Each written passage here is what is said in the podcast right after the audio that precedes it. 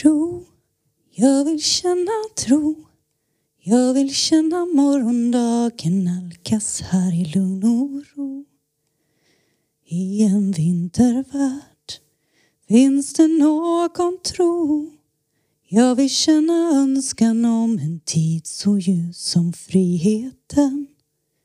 Känna tro igen.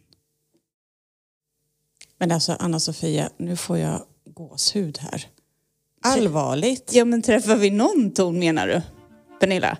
Jag, jag, är, jag är väl kanske tondöv, utan, men jag tyckte att det var så otroligt fint. Så att någon ton fanns väl där.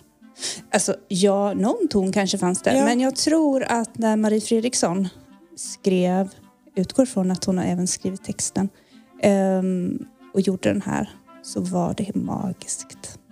Ja, men det var magiskt nu med. Och vi kan säga att den här eh, lilla sångtrudelutten är ju faktiskt kopplad till dagens ämne. Eh, och att i detta avsnitt då av den här podden, det är faktiskt ett litet extra avsnitt, där kommer vi prata om hur våldet också även kan påverka den psykiska hälsan och eh, hur det i sin tur kan vara en riskfaktor för suicid i både tankar och handlingar. Så att det är det vi kommer att eh, uppmärksamma idag. Eh, om någon är suicid nära och hur man kan tänka då i bemötandet och vad som finns för stöd att få. Och jag tänker det här är ju verkligen ditt ämne. Det är ju du som är eh, proffs i detta så jag tänker idag kommer du få lära mig lite av det här. Ja, proffs och proffs. Vi, tillsammans lär vi oss och vi har mycket, mycket kunskap ute i landet. Mm. Och tillsammans så blir vi starka i det här. Eh, så strax så kommer vi fördjupa oss i detta ämne. Japp.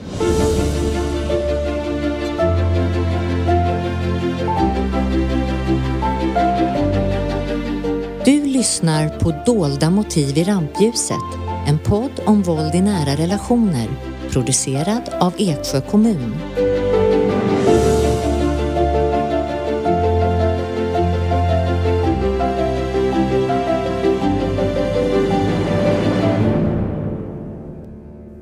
Eh, jag, jag tänker så här att om vi tänker nu suicid och även eh, suicidförsök. Vi pratar alltså här nu om eh, självmord. Att det, är också, det, det är ju ett stort folkhälsoproblem. Det, det har man ju sett. Och, och jag tror att i mångt och mycket så har man svårt att ta in Ja. hur stort det här är egentligen. För vi pratar mycket om trafikolyckor, vi, vi pratar mycket om andra eh, olyckor som, som händer och sker och, och eh, bränder, eh, ja, för andra fallolyckor. ja, precis. Men Men- hur, hur ser siffrorna ut då? Jag tänker, Ja. vad pratar vi om? Vi pratar alltså om att det är 1500 cirka som tar sitt liv varje år. Mm. Och om vi omsätter det här Ja, så är det alltså fyra personer varje dag just det. som har valt att avsluta sitt liv. Mm. Eller de känner att de inte haft någon annan väg att gå. För, för vardagen går inte, eller situationen går inte att hantera på annat sätt. Mm.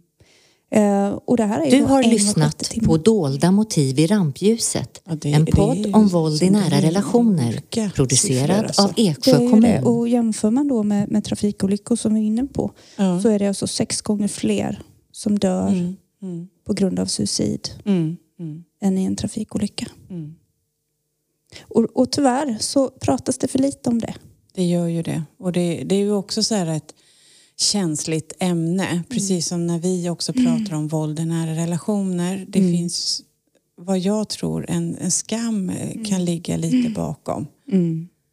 Ja, och en rädsla, Räds- tänker ja. jag eh, från gemene man. Alltså, hur ska jag bemöta, prata om det? Vågar jag ens fundera de banorna? Mm. Mm. Och det är som inom våldet. Vi, vi behöver ta på oss andra glasögon och vi behöver bli modiga. Våga fråga. Så det kommer vi ju att prata mer om. Ja, Vad, ja, ja. eh, hur, hur kan man faktiskt prata om det? Ja, precis. Mm. precis. Eh, och, och det vi vet också att det finns ju olika risk som är mer, grupper som är mer ja, mer i riskgrupp kan man säga. Eller i, Mm. eh, och tittar man på, på män och kvinnor så är det lite ojämnt där. Det är- hur, hur ser det ut där? Ja, om man tittar på den här statistiken att det är 1500 personer som tar sitt liv Ja, varje år. Ungefär i runda slängar. Så är det, av dem är det 70 procent män. Det är, sån, det är Mm. jätteskillnad. Och det här är den vanligaste dödsorsaken hos män i åldersgruppen 15 till 44 år. Och då tittar man på det i, i hela världen. Ja. Så, och det är den näst vanligaste dödsorsaken eh, hos kvinnor. För där är det cancer som Okej, är man jämför så. Ja. ja, längst upp. Ja. Ja, det, det är väldigt stora siffror vi pratar om här så att jag tycker det här är ju jätteviktigt att eh, lyfta. Eh, är det. Så är det. Och, och det här är ju ingenting att vi jobbar med, med suicidprevention. Att vi ska Mm. jobba med suicidprevention i hela landet, i, i alla regioner och i alla kommuner egentligen. För det, det finns ju ett regeringsbeslut på det här. Att i eh, regeringen har ju i, i propositionen en förnyad folkhälsopolitik skrivit med det att ingen bör hamna i en sån utsatt situation att den enda utvägen upplevs vara att ta sitt liv. Mm. Mm. Och regeringen har som vision att ingen ska behöva ta sitt liv. Mm. Så att målet är att det ska vara en nollvision. Mm. Och därför har man också satt upp nationella strategier för hur man ska Mm. nå det här målet. Och det är därför vi hjälper till med den här podden, tänker jag. Att vi ska kunna nå ut då till så många som möjligt. Ja, Eh, så är det. mm. Mm. Eh, och, och varje år så har vi den suicidpreventiva dagen. Mm, Eh, mm. Och under, man kan också säga att det är en suicidpreventiv vecka för att under den här veckan så händer det. Mm. Vilken, vecka, vilken vecka är det? Vilken vecka pratar vi om här så att folk kan... Ja, vilken vecka exakt vet jag inte om de byter men i år Mm. är det den 10 september. Okej. 2021 är den 10 september som är suicidpreventiva dagen. Mm. Och vi pratar kring det här arbetet som, som görs då eh, ut i landet. Mm. Mm. Att det vi har på nationell, regional och lokal nivå. Och nu Mm. tittar vi lite på vad, vad gör vi i vår region och vad, gör vi i våra kommuner i de här Mm. regionerna för att jobba suicidpreventivt. Mm. Så att eh, det här är en del i det arbetet också tänker jag. Mm. Det här är, Jo, jobbar vi med i Eksjö. Eh, och kan vi bidra med någonting med den här podden så blir vi glada. Ja men precis. Mm. Det är ju det vi vill göra. Ja.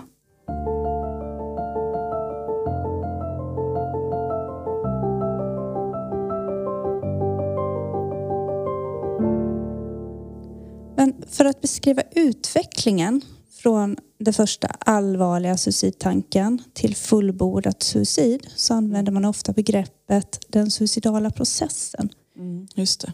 Har du någon koll på den Pernilla? Vad innebär det? Ja, vad, vad innebär det? Eh, den suicidala processen kan man ju beskriva att det är utvecklingen då som här, från den första allvarliga suicidtanken till fullbordat suicid. Det är det som innebär när vi pratar om den här själva processen. Och det är många gånger eh, ett mönster av mer eller mindre tydliga suicidal kommunikationer liksom till omgivningen eh, antingen kortare eller inom längre tid.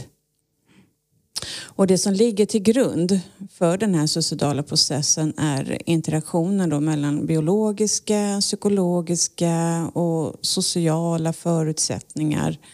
Eh, Samtidigt också då som eh, individens eh, utsätts också för kronisk stress. Eh, och jag tänker också att andra faktorer som kan påverka den här suicidala processen det är ju liksom också individens förmåga att kunna be om och även kunna ta emot hjälp. Och det är väl där jag kan tänka mig är också den stora faktorn Mm, mm. att både hur vi ska upptäcka och att personen i fråga ska våga be om hjälp. Mm, mm. Att faktiskt ta emot en hand som någon sträcker ut. Ja, precis. Eller tillåta att någon kliver in. Ja, men precis. Mm. Och, och det är även av stor betydelse vilken förmåga omgivningen då i det här och hälso och sjukvårdspersonal har att känna igen Mm. för att ta den här suicidnära personens, eh, deras kommunikation på allvar. Att Mm, när de väl mm. kommer och ber om hjälp att man inte bara avfärdar det Mm, utan mm. lyssna på vad personen liksom säger. Mm. Och oftast kan den här processen pågå i flera år. Det är Mm. inget som kanske bara händer över en natt. Eh, och ibland yngre personer, då kan den vara kortare. Mm. Men eh, det finns alltså många möjligheter till att kunna upptäcka och ingripa och eh, hjälpa människor att Mm. ändra den här processens förlopp. Och då tänker jag just här att när de väl kommer att man vet var man kan vända sig. Vem, Mm. alltså, även inom, jag tänker eh, vi professionella Mm. eh, eller andra, även civila Mm. personer. Att man vågar fråga även här också, hur mår du? Vill du prata om det? Jag ser att du inte mår bra och jag har hört att du har uttryckt dig att det är jobbigt att leva. Liksom. Så att, att man tar de här personerna på allvar och kan dirigera också rätt. Mm. Vem är det som kan hjälpa dem? Mm. Men jag tänker också så här Anna-Sofia, det här är ju verkligen eh, ditt ämne och att det finns ju flera orsaker och riskfaktorer. Eh, kan du berätta lite om dem? Vad, vad är det vi ska titta på? Mm. Eh, För det var som vi nämnde i inledningsvis här att det finns ju vissa grupper som är överrepresenterade mer än andra. Sen skiljer det sig mellan, eh, mellan län och regioner om man säger så också. Men vi tittar på obalansen mellan män och, och kvinnor. Det ser Mm. lite olika ut. Ser, eh, men det man också ser som, som kan vara bakomliggande och en riskfaktor det är den psykiska ohälsan. Eh, att man kanske har en psykisk sjukdom eller en, en störning. Mm. Eh, det kan handla om att det finns ett, ett missbruk. Mm. Vilket som egentligen. Där kan man, alltså det kan vara alkohol, narkotika, läkemedel eller spel. Mm. Tänker jag kommer in där också. Mm, mm. Att det finns ett beroende. Mm. Eh, ekonomisk osäkerhet. Det kan handla om eh, kronisk värk eller att man har fysiska sjukdomar som ligger till grund. Mm. Man har varit med om, om trauman eller andra livskriser. Eller att du har eh, fått fly. Mm. Ja, där kan jag också tänka mig att det blir mycket trauma också. Mm. Ensamhet, isolering och, och det tänker jag det är, det, det är självklart, det finns i alla åldrar också det att det finns Mm. känslan av ensamhet och att vara isolerad men där har vi också eh, vår äldre befolkning. Mm. Är, det, är det någonting man... Eh, vi ska ju slå hål på lite myter Mm. sen. Eh, men ensamhet och isolering det är ju också något man kanske inte har valt Mm. själv. Mm. Är det större risk där då? Jag tänker sen har vi ju de här eremiterna, eller vad ska man säga? Mm, De som mm. vill vara ensamma, de vill inte ha Nej. mänsklig kontakt. Nej, där tänker jag vi är olika personligheter och Ja, olika, ja. olika behov. Mm. Så att det är en sak att vara Sen finns det en brottslig isolering också tänker jag, att du får inte nej, gå ut nej, för din partner. Nej, nej. Men och, och ensamhet, det kan ju handla om att man är känslan av att vara ensam tillsammans med andra människor. Mm. Det är Och det där så- jag tror att det är viktigt att lyfta. Ja. Just att säger man att någon är ensam, ja men du har den och den och den personen bredvid dig. Mm, Jo men här är det känslan mm, av ensamhet. ja. Ja. och, och där kommer vi också till ett utanförskap. Mm. Det är också ett svårt många gånger att se. Man kan tycka att nej, men du, du är ju tillsammans med andra. Du, Mm. Mm. gör ju saker med andra. Mm. Men känslan av ett utanförskap. Jag tänker lite där mobbing. Ja, Alltså du är utanför en grupp. Mm. Oftast vill människor tillhöra en grupp. Ja. Eh, och så har du mobbing Mm. och man känner då att det finns ingen annan utväg. Mm. Eh, och den sista jag kan nämna här det är ju det här med normbrytande beteende och identitet. Att, ehm, Vem är jag? ja, varför vill jag vara som andra? Mm. Måste jag vara som andra? Men Mm. det bara skriker i mig att nej, är inte jag vill, jag. jag, nej, jag vill vara mig själv. Mm. Mm. Så, men det finns ju inte någon enskild tydlig orsak bakom ett suicidfall. Utan jag tänker mer att ju fler riskfaktorer desto större risk är det ju Mm. Ja, för det behöver inte vara att man har. Mm. en av de här, bara för att du är inne i ett missbruk så betyder inte det att, Nej. att man väljer att inte leva längre. Nej. Eh, Utan det kan vara en kombination, tänker Mm. jag, av allt det, här, det som du ändå har Så är det ju. pratat om. Ja, men, men det man vet att den enskilt största riskfaktorn för suicid det är att man har gjort ett suicidförsök tidigare och har en psykisk sjukdom. Okej. Mm. Mm. Mm. Och eh, risken att dö efter suicidförsök ökar om, eh, om personen har en psykisk sjukdom eller lider av psykisk ohälsa. Mm. Mm. Mm. För jag tänker också att eh, det som också kan ligga bakom eh, ökad just psykisk Mm. ohälsa och Mm. risk för suicid det kan även vara livsomställningar. Mm. Vad, vad pratar vi om då? Eh, Vi pratar kring det här med ekonomin och det, den kommer ju in även här. Säg att du, har, eller att du blir arbetslös. Mm. Eh, Det så, så kommer ju kanske bli förändring i ekonomin där. Men också strukturen, att inte känna att man har ett värde kanske. Man kanske har haft en identitet och det är likadant att du går i pension och helt plötsligt så, så har du inte ditt arbete att gå till utan du behöver bygga upp kanske en ny vardag med, ny, med nytt värdefullt innehåll. Mm. Um, Men det kan ju också vara att livet förändras kraftigt av att man får ett besked om att man har en allvarlig sjukdom Mm. Eh, och en diagnos. En annan kan ju vara att man har en separation. Mm. Eh, Och där tänker jag att det kanske inte behöver vara så att man är, eh, inte har valt den här separationen utan man kanske är med öppna ögon väljer att man går skilda vä- vägar som, som partners men, Mm. men den, en separation kan påverka ändå. Mm. Eh, Dödsfall, Just det. det är ju också en sån som kan Mm. väcka. Och som du nämnde tidigare, det här med vi pratar om utanförskap och, och mobbning. Och det, det är också en sån mobbning, kränkningar Just det. Mm. som kan ligga till grund. Mm. Mm.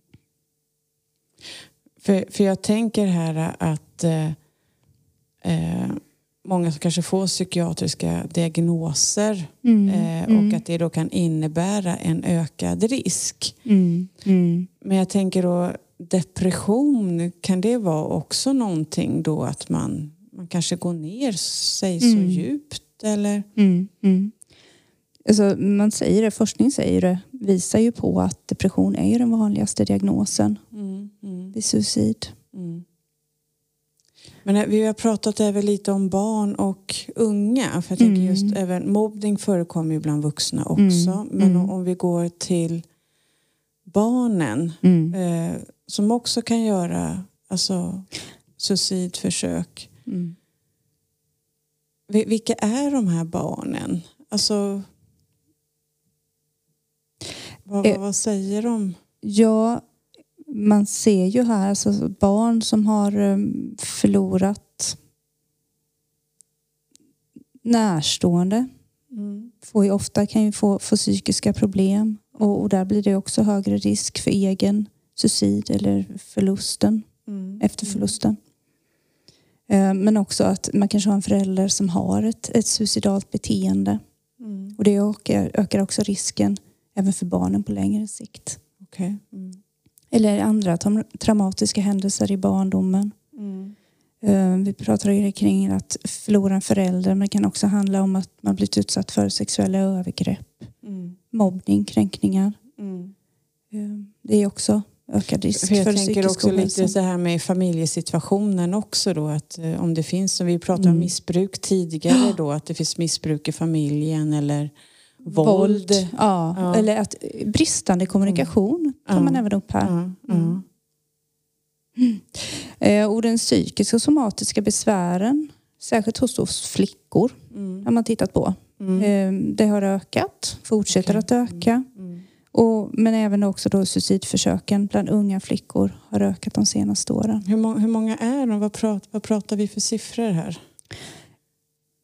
Om, nu vet inte jag exakt om, här, om de hur färska siffrorna är men vi pratar om ungefär cirka 40-50 ungdomar under 20 år så. tar sitt liv varje år i Sverige. Mm.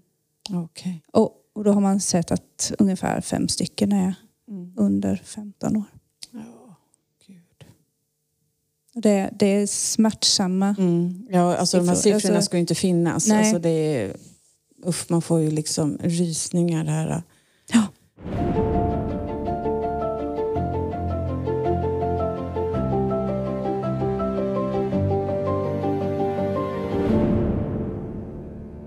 Om, vi pratar då om eh, alltså, sårbarheten Mm, här mm. då att det måste ju påverkas liksom Mm.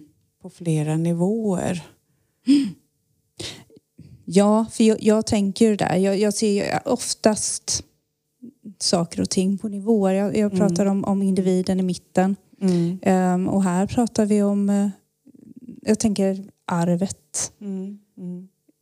och hur mycket vi, vi kan ärva där. Mm. Eh, kön, ålder, Mm. sådana parametrar där också. Mm. Vad säger samhället då? Alltså, Eh, tittar På vi på, på samhället, ja, och det är det här tillgången till eh, alkohol, narkotika, eh, arbetslösheten påverkar ju där. mm. Eh, stigma kring psykiska sjukdomar och ensamheten. Mm.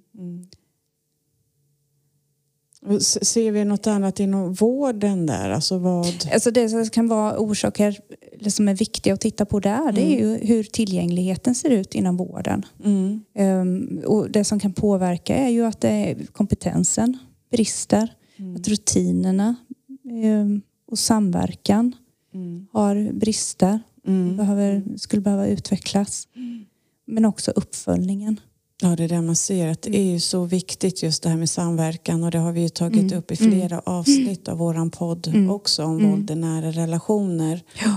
Att eh, det här kan man ju inte lägga på en, på en individ eller Nej. på den, en individ Nej. som står nära den som är suicid, eller har suicidtankar utan här måste ju hela samhället, tänker jag, lyftas Ja. eh, och eh, öppna upp ögonen och hjälpa till. Faktiskt. Alltså det, det är ju Ja. samverkan, det, det är ju A och O tänker jag. Ja, ja, och när jag pratar, och jag är sån, jag vill ju involvera allt och alla. Eh, Mm, Det handlar ju mm, inte mm, bara om den som absolut närmast individen. Eh, utan och även det här förebyggande arbetet ska ju också Mm. ske på Mm. alla nivåer av alla kan göra någonting. Ja, Och nu är vi tillbaka till det. Eh, den som kör buss eller den som sitter i affären eller den som är i föreningslivet. Mm. Jag Eh, tänker likväl jag skolan, som... Ja, alltså, ja. alla tjänster inom kommunen, alla kan Mm. stötta upp och påverka en människa positivt Mm. innan det ens blir att vi kommer dit att vi behöver tänka suicidrisk. Mm. Mm. Eh, att uppmärksamma barn, ungdomar, Mm. eh, även ja, att vi tittar på varandra Mm. som människor och vi kan bidra Mm. till en, till en positiv psykisk hälsa eller ett välbefinnande tänker jag. Mm. Och var ska man se suicid som psykologiska olycksfall? Eller hur, hur ska man liksom... Hur kan man se det som? Mm. Alltså, anledningen till att man pratar om, om psykologiska olycksfall Mm. och, och det är lite grann det där, det är ju för att man inte ska att man ska se det som en serie olyckliga omständigheter som leder till en, en katastrofal händelse. Eh, att det, det finns inte bara en orsak till att någon har tankar på att ta sitt liv. Mm. Det är det vi pratade om innan, tänker jag. Att det, det är Ja, en serie av orsaker. ja, och det här kan oftast hindras med små insatser. Mm, mm. Det är inte som en eh, eh, lättantändlig vätska som du kastar en tändsticka på Nej, och det säger bara pang. nej. Utan det här har, Det gror liksom.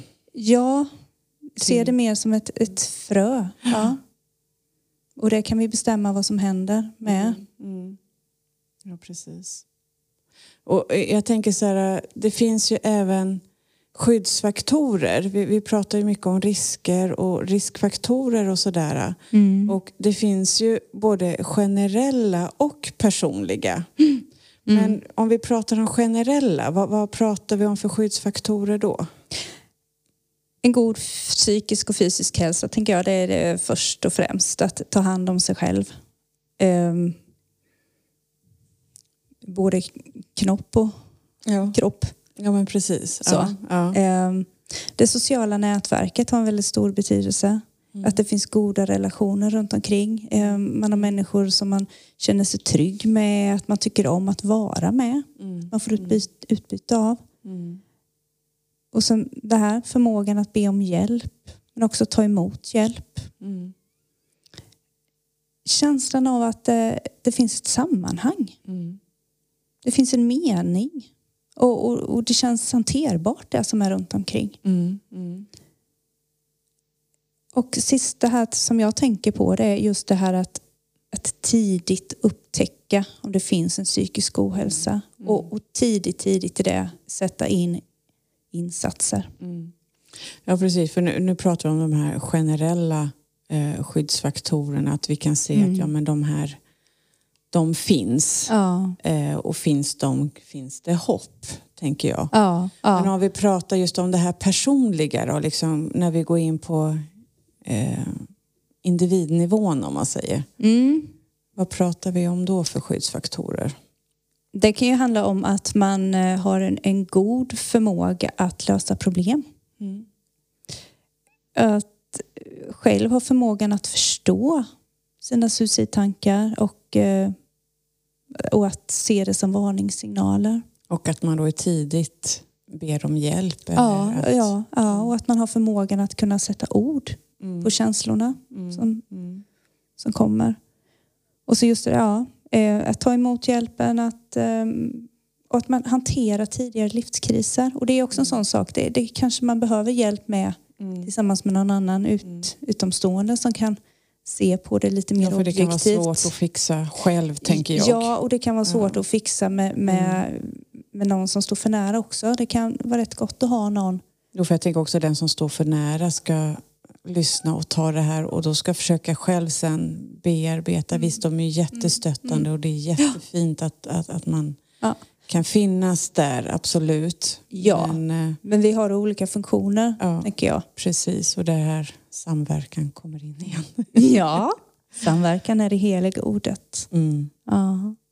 Men, men också det här att, att personen själv kan se och lyfta fram sina egna styrkor. Att bli träna på att, ja men vad är jag bra på? Vad är, vad är mina styrkor? Vad är det som gör att jag lyser lite extra? Mm. Mm. Ehm, att ha ett positivt tänkande även i Mm. mörkret. Mm.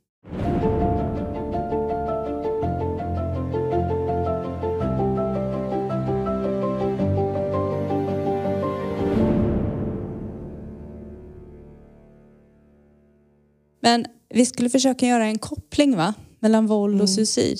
Ja, precis. Eh, då kommer ju våra eh, båda grupper in. Ja. Eh, och jag tänker också då våld i nära relationer. Mm. Eh, att där vi har då offer och förövare. Mm. Och här kan vi även prata om, för här måste vi också särskilja, för det, det är jätteviktigt, Mm.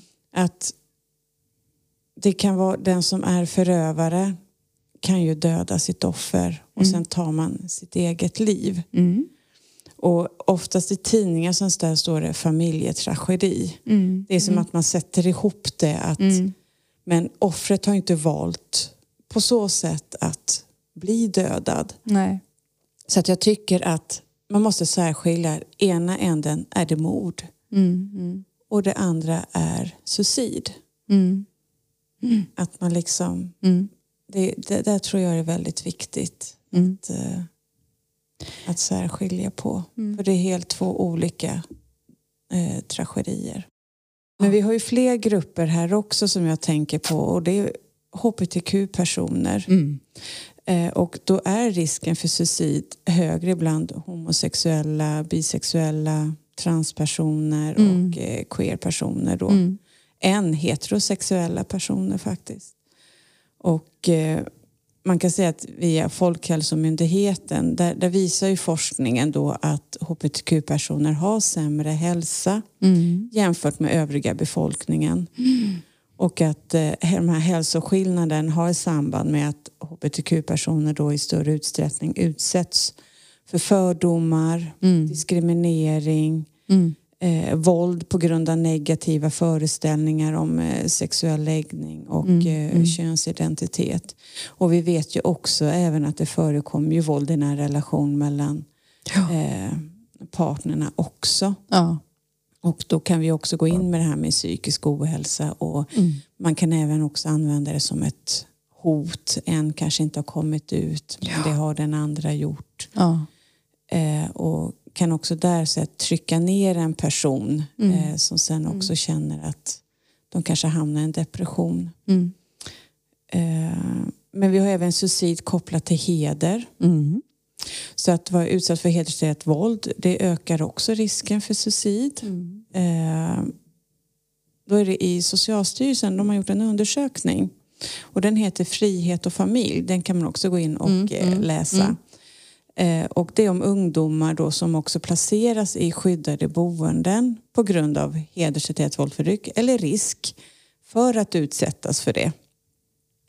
Och då, det visar att många mår ju väldigt psykiskt dåligt av eh, det här och får då så här psykosomatiska besvär. Och eh, i den här undersökningen så visar det att 30 procent av de som var placerade att de hade suicidtankar. Mm. Och det är också, vi pratar mycket det här med ungdomar. Mm. Eh, Att eh, det, det kan finnas många orsaker. Men om vi kopplar då till heder där särskilt flickor är Ja. starkt begränsade. Men det är ändå att det är deras familj. Mm. Man plockar bort dem från sin familj. Och du har även pojkar där också som måste börja utöva kanske våld mot sin syster som de älskar, som de inte kanske förstår att de måste börja kontrollera Mm. och den biten. Så att det är klart att det, det, det finns mycket då. Det tror jag att man ska vara väldigt uppmärksam på. Mm.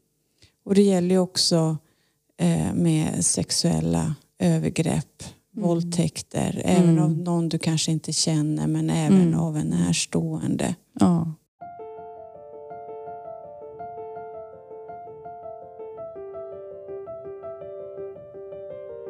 Du lyssnar på Dolda motiv i rampljuset, en podd om våld i nära relationer, producerad av Eksjö kommun. Så Anna-Sofia, jag tänkte vi skulle gå in lite på myter.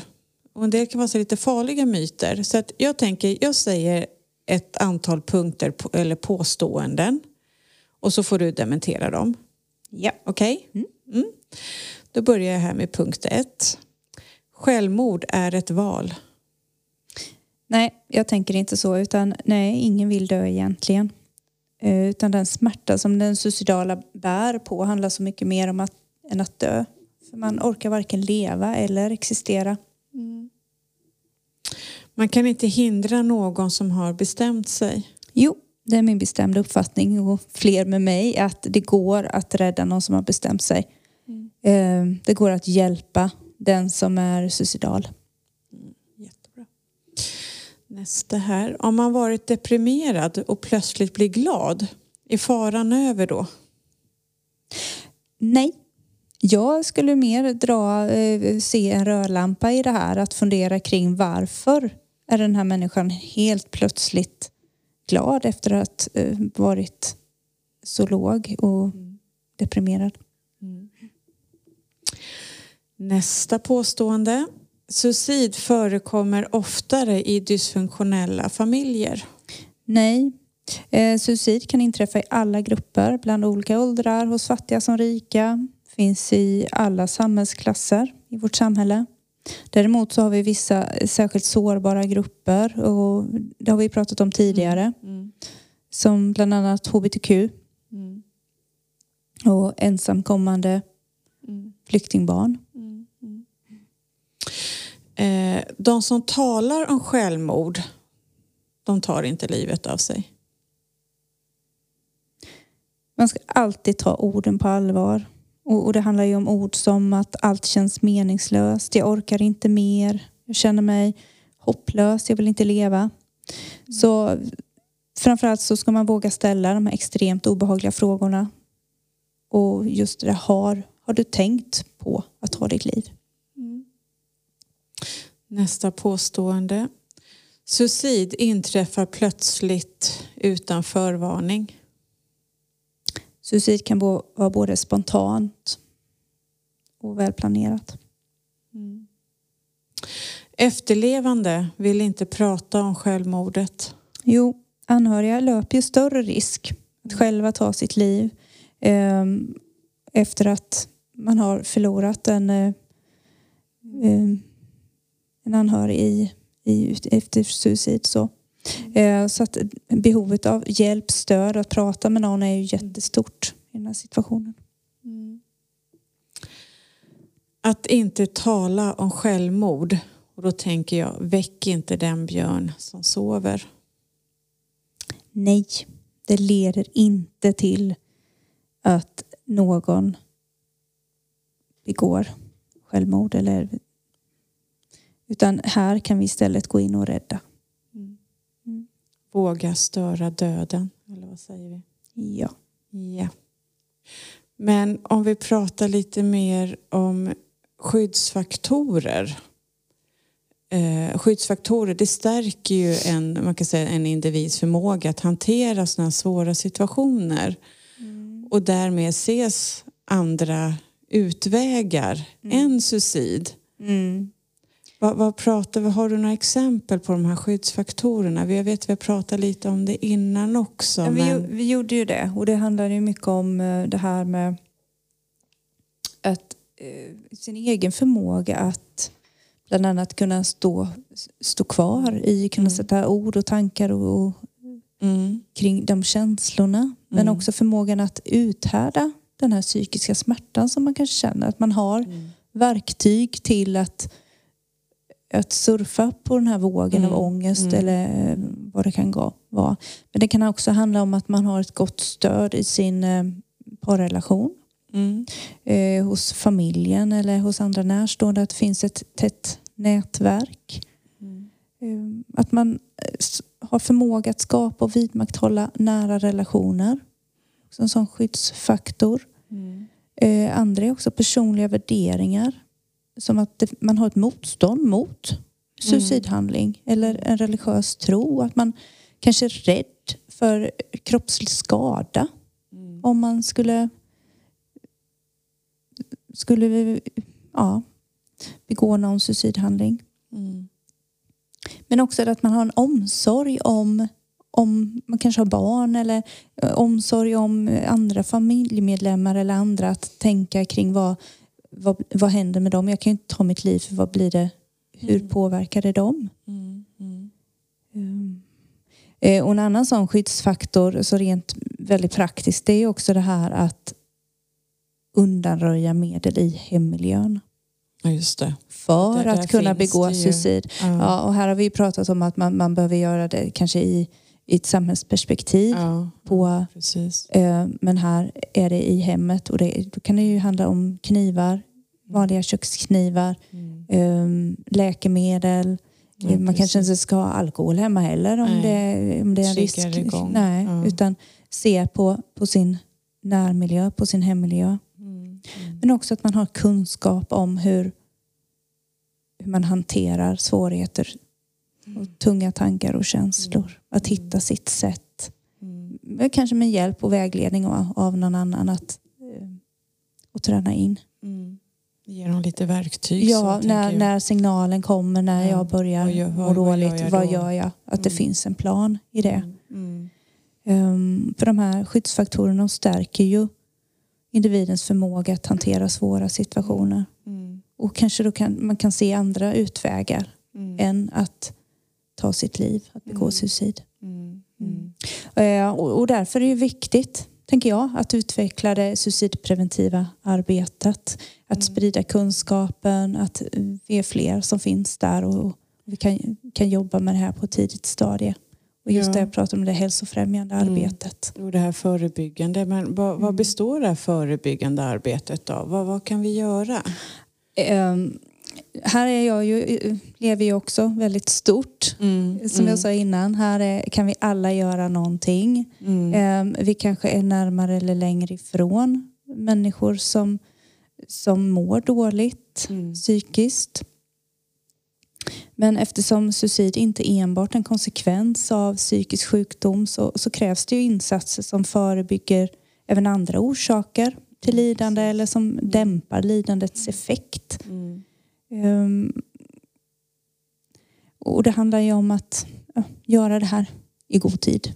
Mm. Mm. Ehm, men man behöver också titta på den existentiella aspekten och stärka samhällets resurser att fånga upp och för jag stär- tänker lite där på drabbade. kunskap och kompetens Ja. Alltså hos eh, oss yrkesfolk. Absolut, och det tänker jag att vi behöver ha på alla olika nivåer.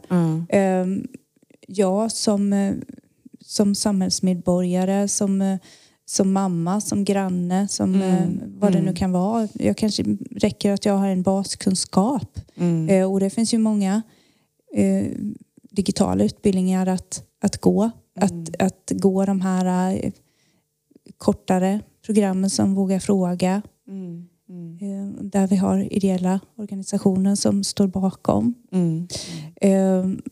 Men behöver man ha mer kunskap, det beroende på vad du jobbar med, så finns det lite, lite längre utbildningar på ett par dagar. Mm. Eh, men det finns också mycket material att jobba med i arbetsgrupper eller eh, mycket bra filmer att ta Mm. del av. Och jag tror att det är mycket där just när det gäller oss olika arbetsgrupper Mm. att man Mm. tar fram det. Mm. Att man liksom ger sig tid att öppna upp för den här gruppen för den är ju så otroligt stor. Ja, och se att arbetet vi gör, det, det gör vi från en människa föds. Mm. Mm.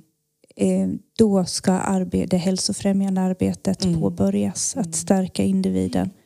För att vi inte ska komma till det läget att, att man mår så dåligt så det inte finns någon annan utväg. Ja.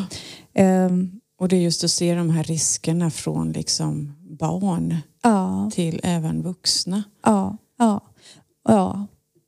Och att eh, man kanske behöver olika kompetens beroende på vad man, vilken yrkeskategori man har och vilken, vilken målgruppen är och så. Mm. Men, men utbildningen färskvara, Mm. eh, den behöver ske kontinuerligt. Mm. Samtalet måste vara levande.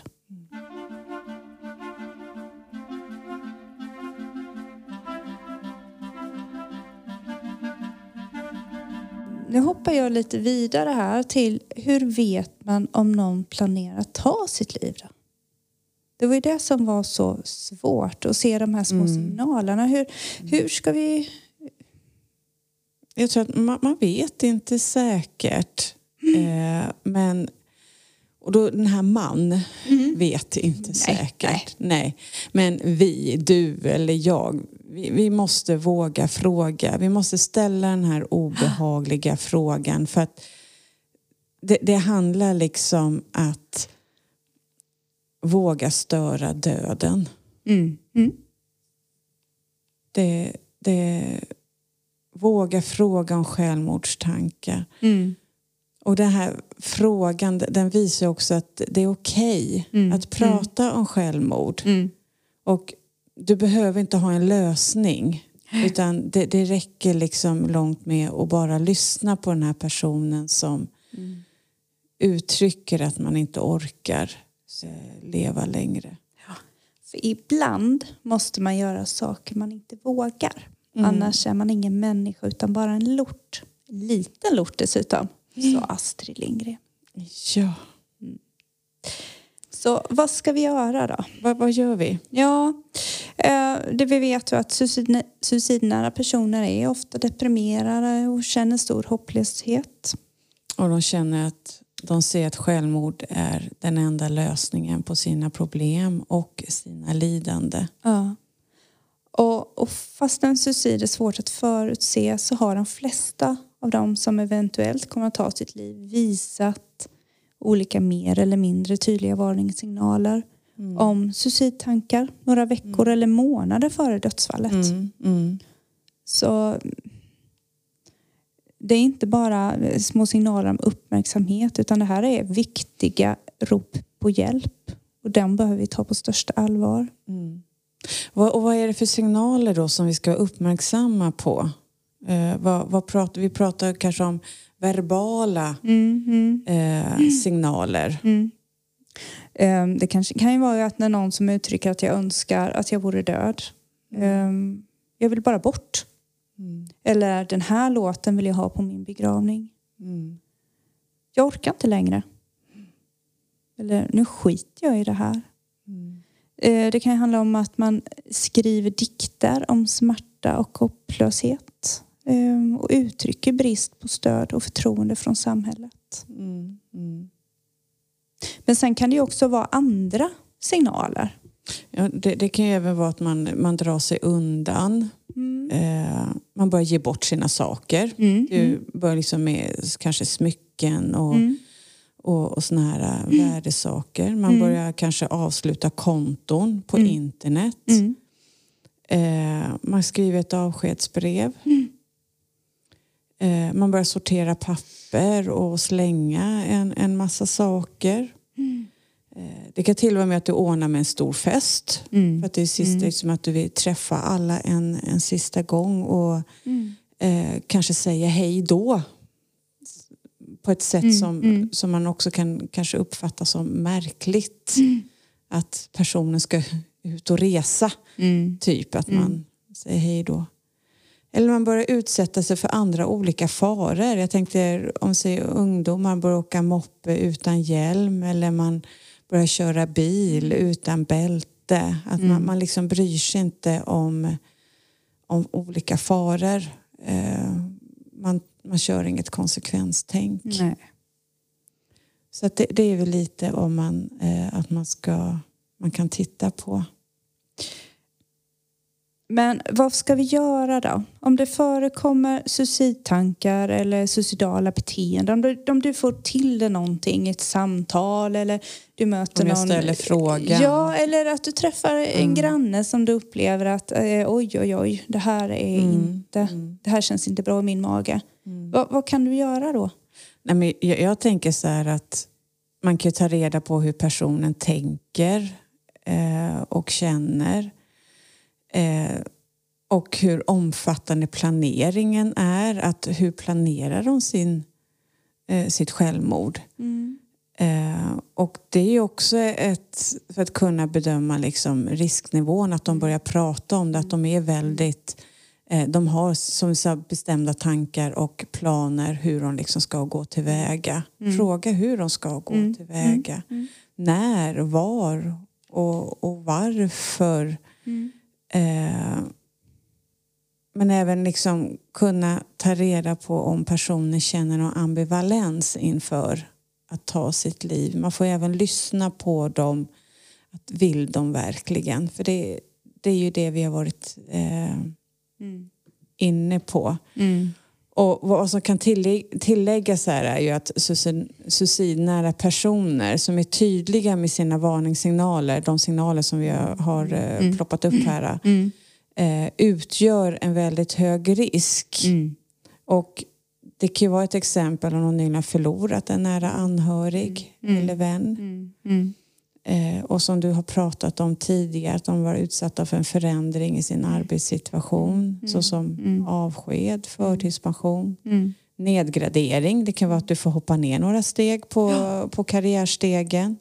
Eller att det är några andra förändringar eh, i livet där. I arbetslivet pratar vi om här. Mm. Men jag tänker det kan väl vara att du har drabbats av försämrad hälsa.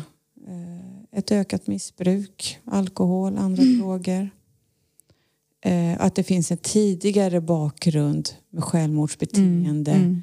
Eller ett försök inom familjen. Det kan vara att en själv Mm. eller Mm. att eh, Mm. någon nära anhörig. Och att man då har, kan ha en pågående depression. Mm. Och, och det låter väldigt gott när du beskriver så här. Att ta reda, utforska, eh, lyssna in. Ja. Eh, sen, sen kanske inte alla har möjligheten eller det här hamnar i ett akut läge. Mm. Ehm, och då är det ju gott att man vet vart, hur man själv kan göra för att dels lotsa den här Ja, jag människan tänkte rätt. säga, vad, vad, vad, vad gör vi då om vi tänker att det här, det här fixar inte jag själv? Liksom, vem, vem kan hjälpa mig att fånga upp den här personen?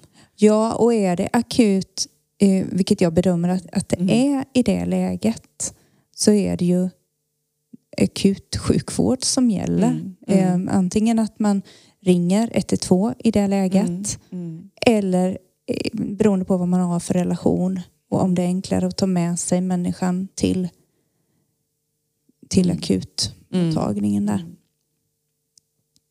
Eh, Men också, som sagt, det beror på var vi befinner oss. Det kan ju handla om att man behöver tillkalla hjälp, att man inte Mm. gör det här ensam. Eh, För man kan inte lämna personen ensam Nej. heller. Nej. Ehm, Och jag tänker här som, du kanske är, bor i ett hyreshus och som granne. mm. Du har ju en nödrätt och en nödvärn också att kunna slå dig in Ja, i lägenheten. Du får bryta upp dörren. ja. Eh, det går inte som ett inbrott. Eh, även om du kanske ser någon i en bil Mm. Och inte kommer in Mm. eh, så har du rätt att slå sönder rutan just för att rädda ett liv. Ja.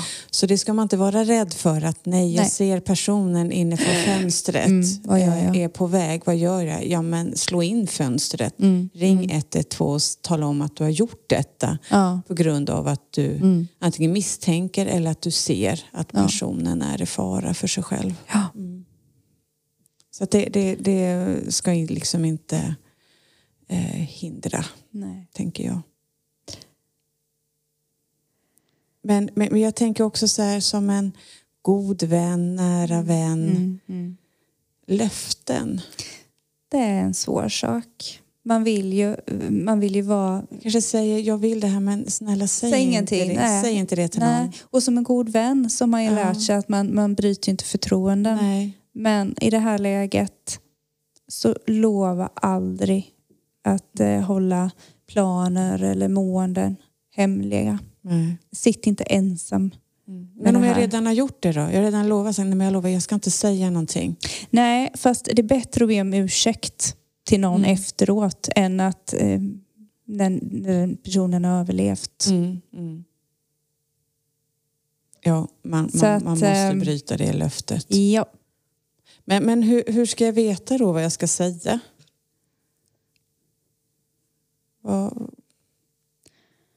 Men om det var du, vad skulle du vilja höra då? Eh, Man kan inte ha alla svar. Det, utan det viktigaste är att inte vara dömande. mm, Att uppmuntra till att personen berättar mer. mm, Att lyssna. Eh, inge hopp. Hela, hela tiden. Att finnas där. mm. Så, så vad kan jag göra då för att eh, hjälpa? För jag tror det är vid det här nu kommer stora frågan när man har hört allt det vi har Ja. rabblat upp här nu och pratar om risker och skyddsfaktorer och allt sånt där. Vad, vad kan jag göra för att hjälpa? Att finnas där. Att göra någonting. Att göra det nu. Eh, visa att du ser att personen mår dåligt. Eh, och vara medveten om hur du själv reagerar i de här eh, situationerna. Hur, hur du känner, tänker och gör kanske. Eh, hur påverkas du?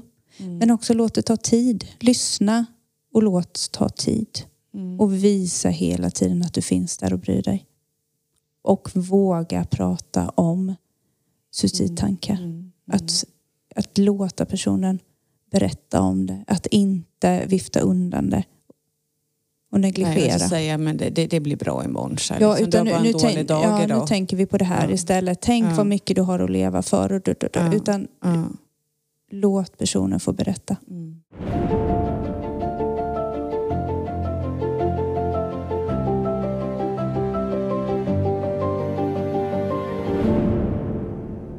Har du som lyssnar, eh, känner du av att dina eh, tankar, att det finns tankar på suicid, att livet känns hopplöst, att eh, så, så, så vill jag bara säga det att du är inte ensam.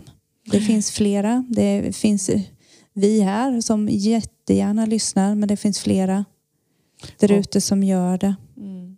Och när man mår dåligt så kan det vara svårt att tro på att det kommer att kunna kännas bättre i framtiden. Mm. Men det finns ett hopp Mm. även för dig. Mm. Och livet kan bli ljusare igen även fast du inte känns så just nu. För den akuta ångesten, den klingar alltid av efter en stund. Mm. För, för kroppen orkar inte ha en så hög ångestnivå hur länge som helst. Så att det kommer att kännas lite lättare igen. Och sök kontakt med någon. Det är Mm. viktigt att du inte håller allt inom dig i ensamhet nu när du mår så här dåligt. Eh, och så att, ja, att inte vara ensam, ha någon att prata med. Men det finns även eh, olika telefonlinjer där man finns tillgänglig för att lyssna och, och där man är, de som sitter där är vana vid att lyssna och prata om självmord och om suicid. Eh, och det är bland annat Mind som har en självmordslinje. Eh, det finns ju fler och vi kommer lägga ut den listan på vår hemsida. Eh, men är det akut så är det 112 som gäller. Och berätta att du Där. tänker på självmord, var du är någonstans och be om hjälp. Mm. Eh, och det, det finns ju andra vårdalternativ också Mm. och det tar Mm. till närmaste vårdcentral. Eh, du har psykiatriska öppenvårdsmottagningen. Mm. Eh, du har även psykakuten eller vanlig akutmottagning. Det spelar ingen roll vart du går någonstans utan de finns också där för att hjälpa dig. Utan här hand, oftast vet man att det här finns, det är inte det men man ska våga ta kontakten och, och våga be om hjälp. Eh, för att du är värd Mm. att må bra Mm. och att få stöd. Att få det stöd du behöver. Mm. Mm. Eh, jag tänker att vi har kommit till slutet nu Pernilla. Mm. Det har vi gjort. Det har vi gjort. Det har vi gjort. Eh, och jag hittade en så fin dikt på... Ja, det ska jag komma ihåg också. Jag var inne och eh, tittade. Eh, och självklart så fastnade jag ju för en Marie Fredrikssons dikt Ja. till. Givetvis. Den är jättefin. Ja. Så att jag tänker att eh, jag avslutar med den. Och innan dess så vill jag ju säga tack och hej till dig Pernilla. Tack själv Anna-Sofia att jag fick vara med i den här podden och prata om Ja. suicid. Ja, och tack själv att eh, jag är, är en del av eh, våran duo. Ja. Nu blev det lite inbördes beund- beundran här, men det bjuder vi på. ja, det gör vi. Så tack och hej för idag och välkomna hej. åter. Att lyssna vi. på flera avsnitt från Dolda motiv i rampljuset. Och vi finns där poddar finns och Spotify. Så att nu ber jag dig att avsluta här, Anna-Sofia, med den här otroligt fina dikten av Marie Fredriksson. Som heter Styrka. Ja. Mer styrka till folket. Att vara stark är inte att aldrig falla. Att alltid veta, att alltid kunna. Att vara stark är inte att alltid orka skratta. Att hoppa högst eller vilja mest. Att vara stark är inte att lyfta tyngst.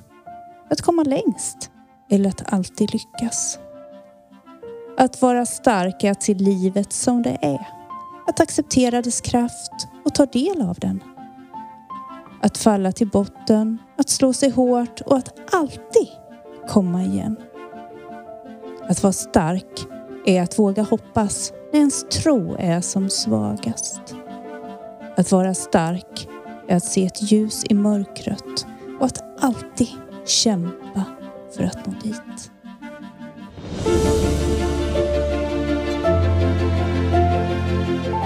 Du har lyssnat på Dolda motiv i rampljuset, en podd om våld i nära relationer, producerad av Eksjö kommun